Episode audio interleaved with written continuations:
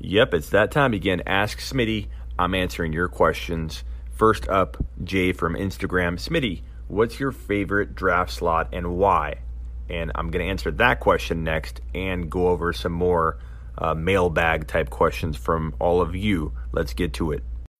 When you need mealtime inspiration, it's worth shopping Kroger, where you'll find over 30,000 mouthwatering choices that excite your inner foodie. And no matter what tasty choice you make, you'll enjoy our everyday low prices, plus extra ways to save, like digital coupons worth over $600 each week. You can also save up to $1 off per gallon at the pump with fuel points. More savings and more inspiring flavors make shopping Kroger worth it every time. Kroger, fresh for everyone. Fuel restrictions apply. Question one Smitty, what's your favorite draft slot in 2019? You're listening to the Fantasy Football Show.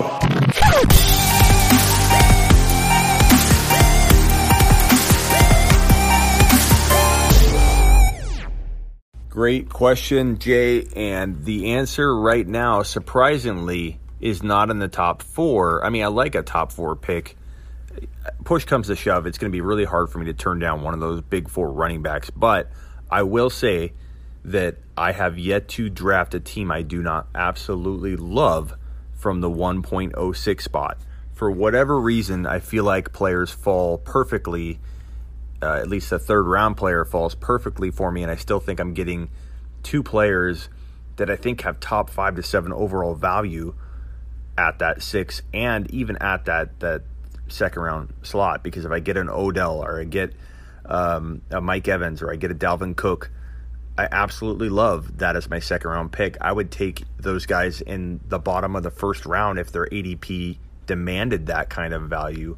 Um, so I'm I'm thrilled to get a couple of those guys in this in the mid to yeah the middle to uh, slightly outside of the middle of the second round. When you get the one pick or the two pick, oftentimes that that player at your end of the second isn't as good as the player you're getting in the middle of the second. I mean, it just drops off, and that's not uncommon. But sometimes it doesn't drop off. Some some years it does. This year t- seems to be the the year where I feel like unless you're getting a Dalvin Cook that falls all the way to twenty, you know, four, then you really are missing out on having a guy. I think at 15, 16, whatever around that area can can be just as good as the wide receivers taken in the five to seven range. It's crazy. The second round's loaded this year. This is a year where I usually trade up. I usually try and get two. Sometimes when I go out hardcore after trading draft picks, I try to get three uh, first rounders or at least two first round picks. I like that. I, I build that way. I love to have holes and voids in my roster so I can fill those with sleepers the next James Conner, the next Phillip Lindsay off waivers. That's how I like to build. But this year, I do love having like four second round picks, moving your first rounder down into the second to move your, you know, sixth rounder into the fourth or something, and then later on move uh, your third rounder into the second using that pick, and then using your other two picks after that to try and get another second rounder, and you have four second round picks, and you end up with um, Odell, Mike Evans, Dalvin Cook, and Antonio Brown or Damien Williams or Nick Chubb, like having four of those guys feels like um, it feels like an amazing start to a team, especially if you love to fill the other holes with your sleepers. And if you land a Baker Mayfield later somehow, or a Ben Roethlisberger and Tom Brady combo because you're going to be digging deep at QB, and those guys fall to double digit rounds now, you can fill out a really nice looking roster, even losing all your depth in that type of move. But back to the the question at hand, what is my favorite favorite draft slot? 1.06 by far because you're landing, like I said, uh, a Mike.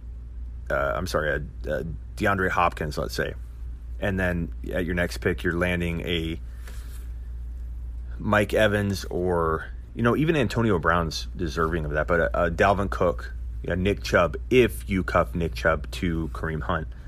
And then in the third round, if if George Kittle falls to you or Pat Mahomes or you know Damien Williams, all this negativity around his slight injury and him missing a few days and resting, that could make him fall to the the mid third now.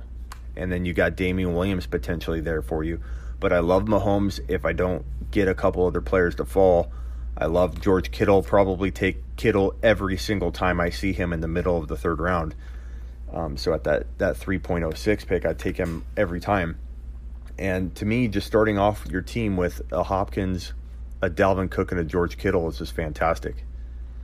And I I can't I, am so thrilled with that kind of start. And then in the fourth round, grabbing either uh, I've grabbed Aaron Rodgers at the back end of the fourth round in a team similar to that, and I love it. I love the balance of a team like that. I like drafting teams that are imbalanced because then I can use those sleepers, but I also love drafting when it makes sense and they're the best players available, drafting the balance right out of the gate. I mean, think about how powerful an Aaron Rodgers, 38 to 42 TD capable, Dalvin Cook, and uh, DeAndre Hopkins and George Kittle. You have every position covered with a guy that could score top five, if not top one to five at their position.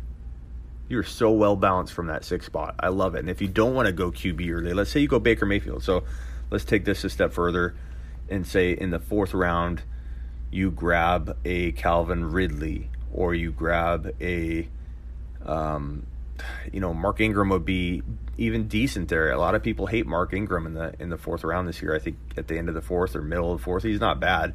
I personally would rather have probably a Calvin Ridley those type of players are usually who you find. David Montgomery would be ideal. And David Montgomery's either going in the third or he's going in the fifth. So if Montgomery's there in the fourth round, you take him.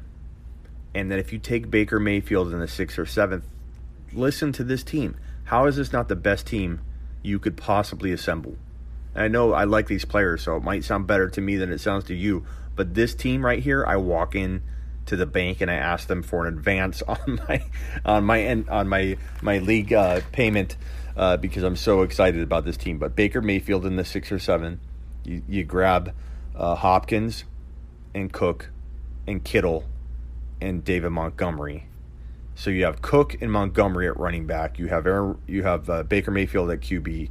You have Hopkins and, and then Kittle at tight end. I, I just, just that's just a fantastic start. I, I love that team and I have a t- I have two or three teams very similar to that, and I, I'm taking those into battle with an ear to ear grin on my face. I, I'm super excited. So Jay, I hope that answered your question. 1.06. I have failed to draft a team I don't like, or I failed to draft a team I don't love. You're listening to the Fantasy Football Show.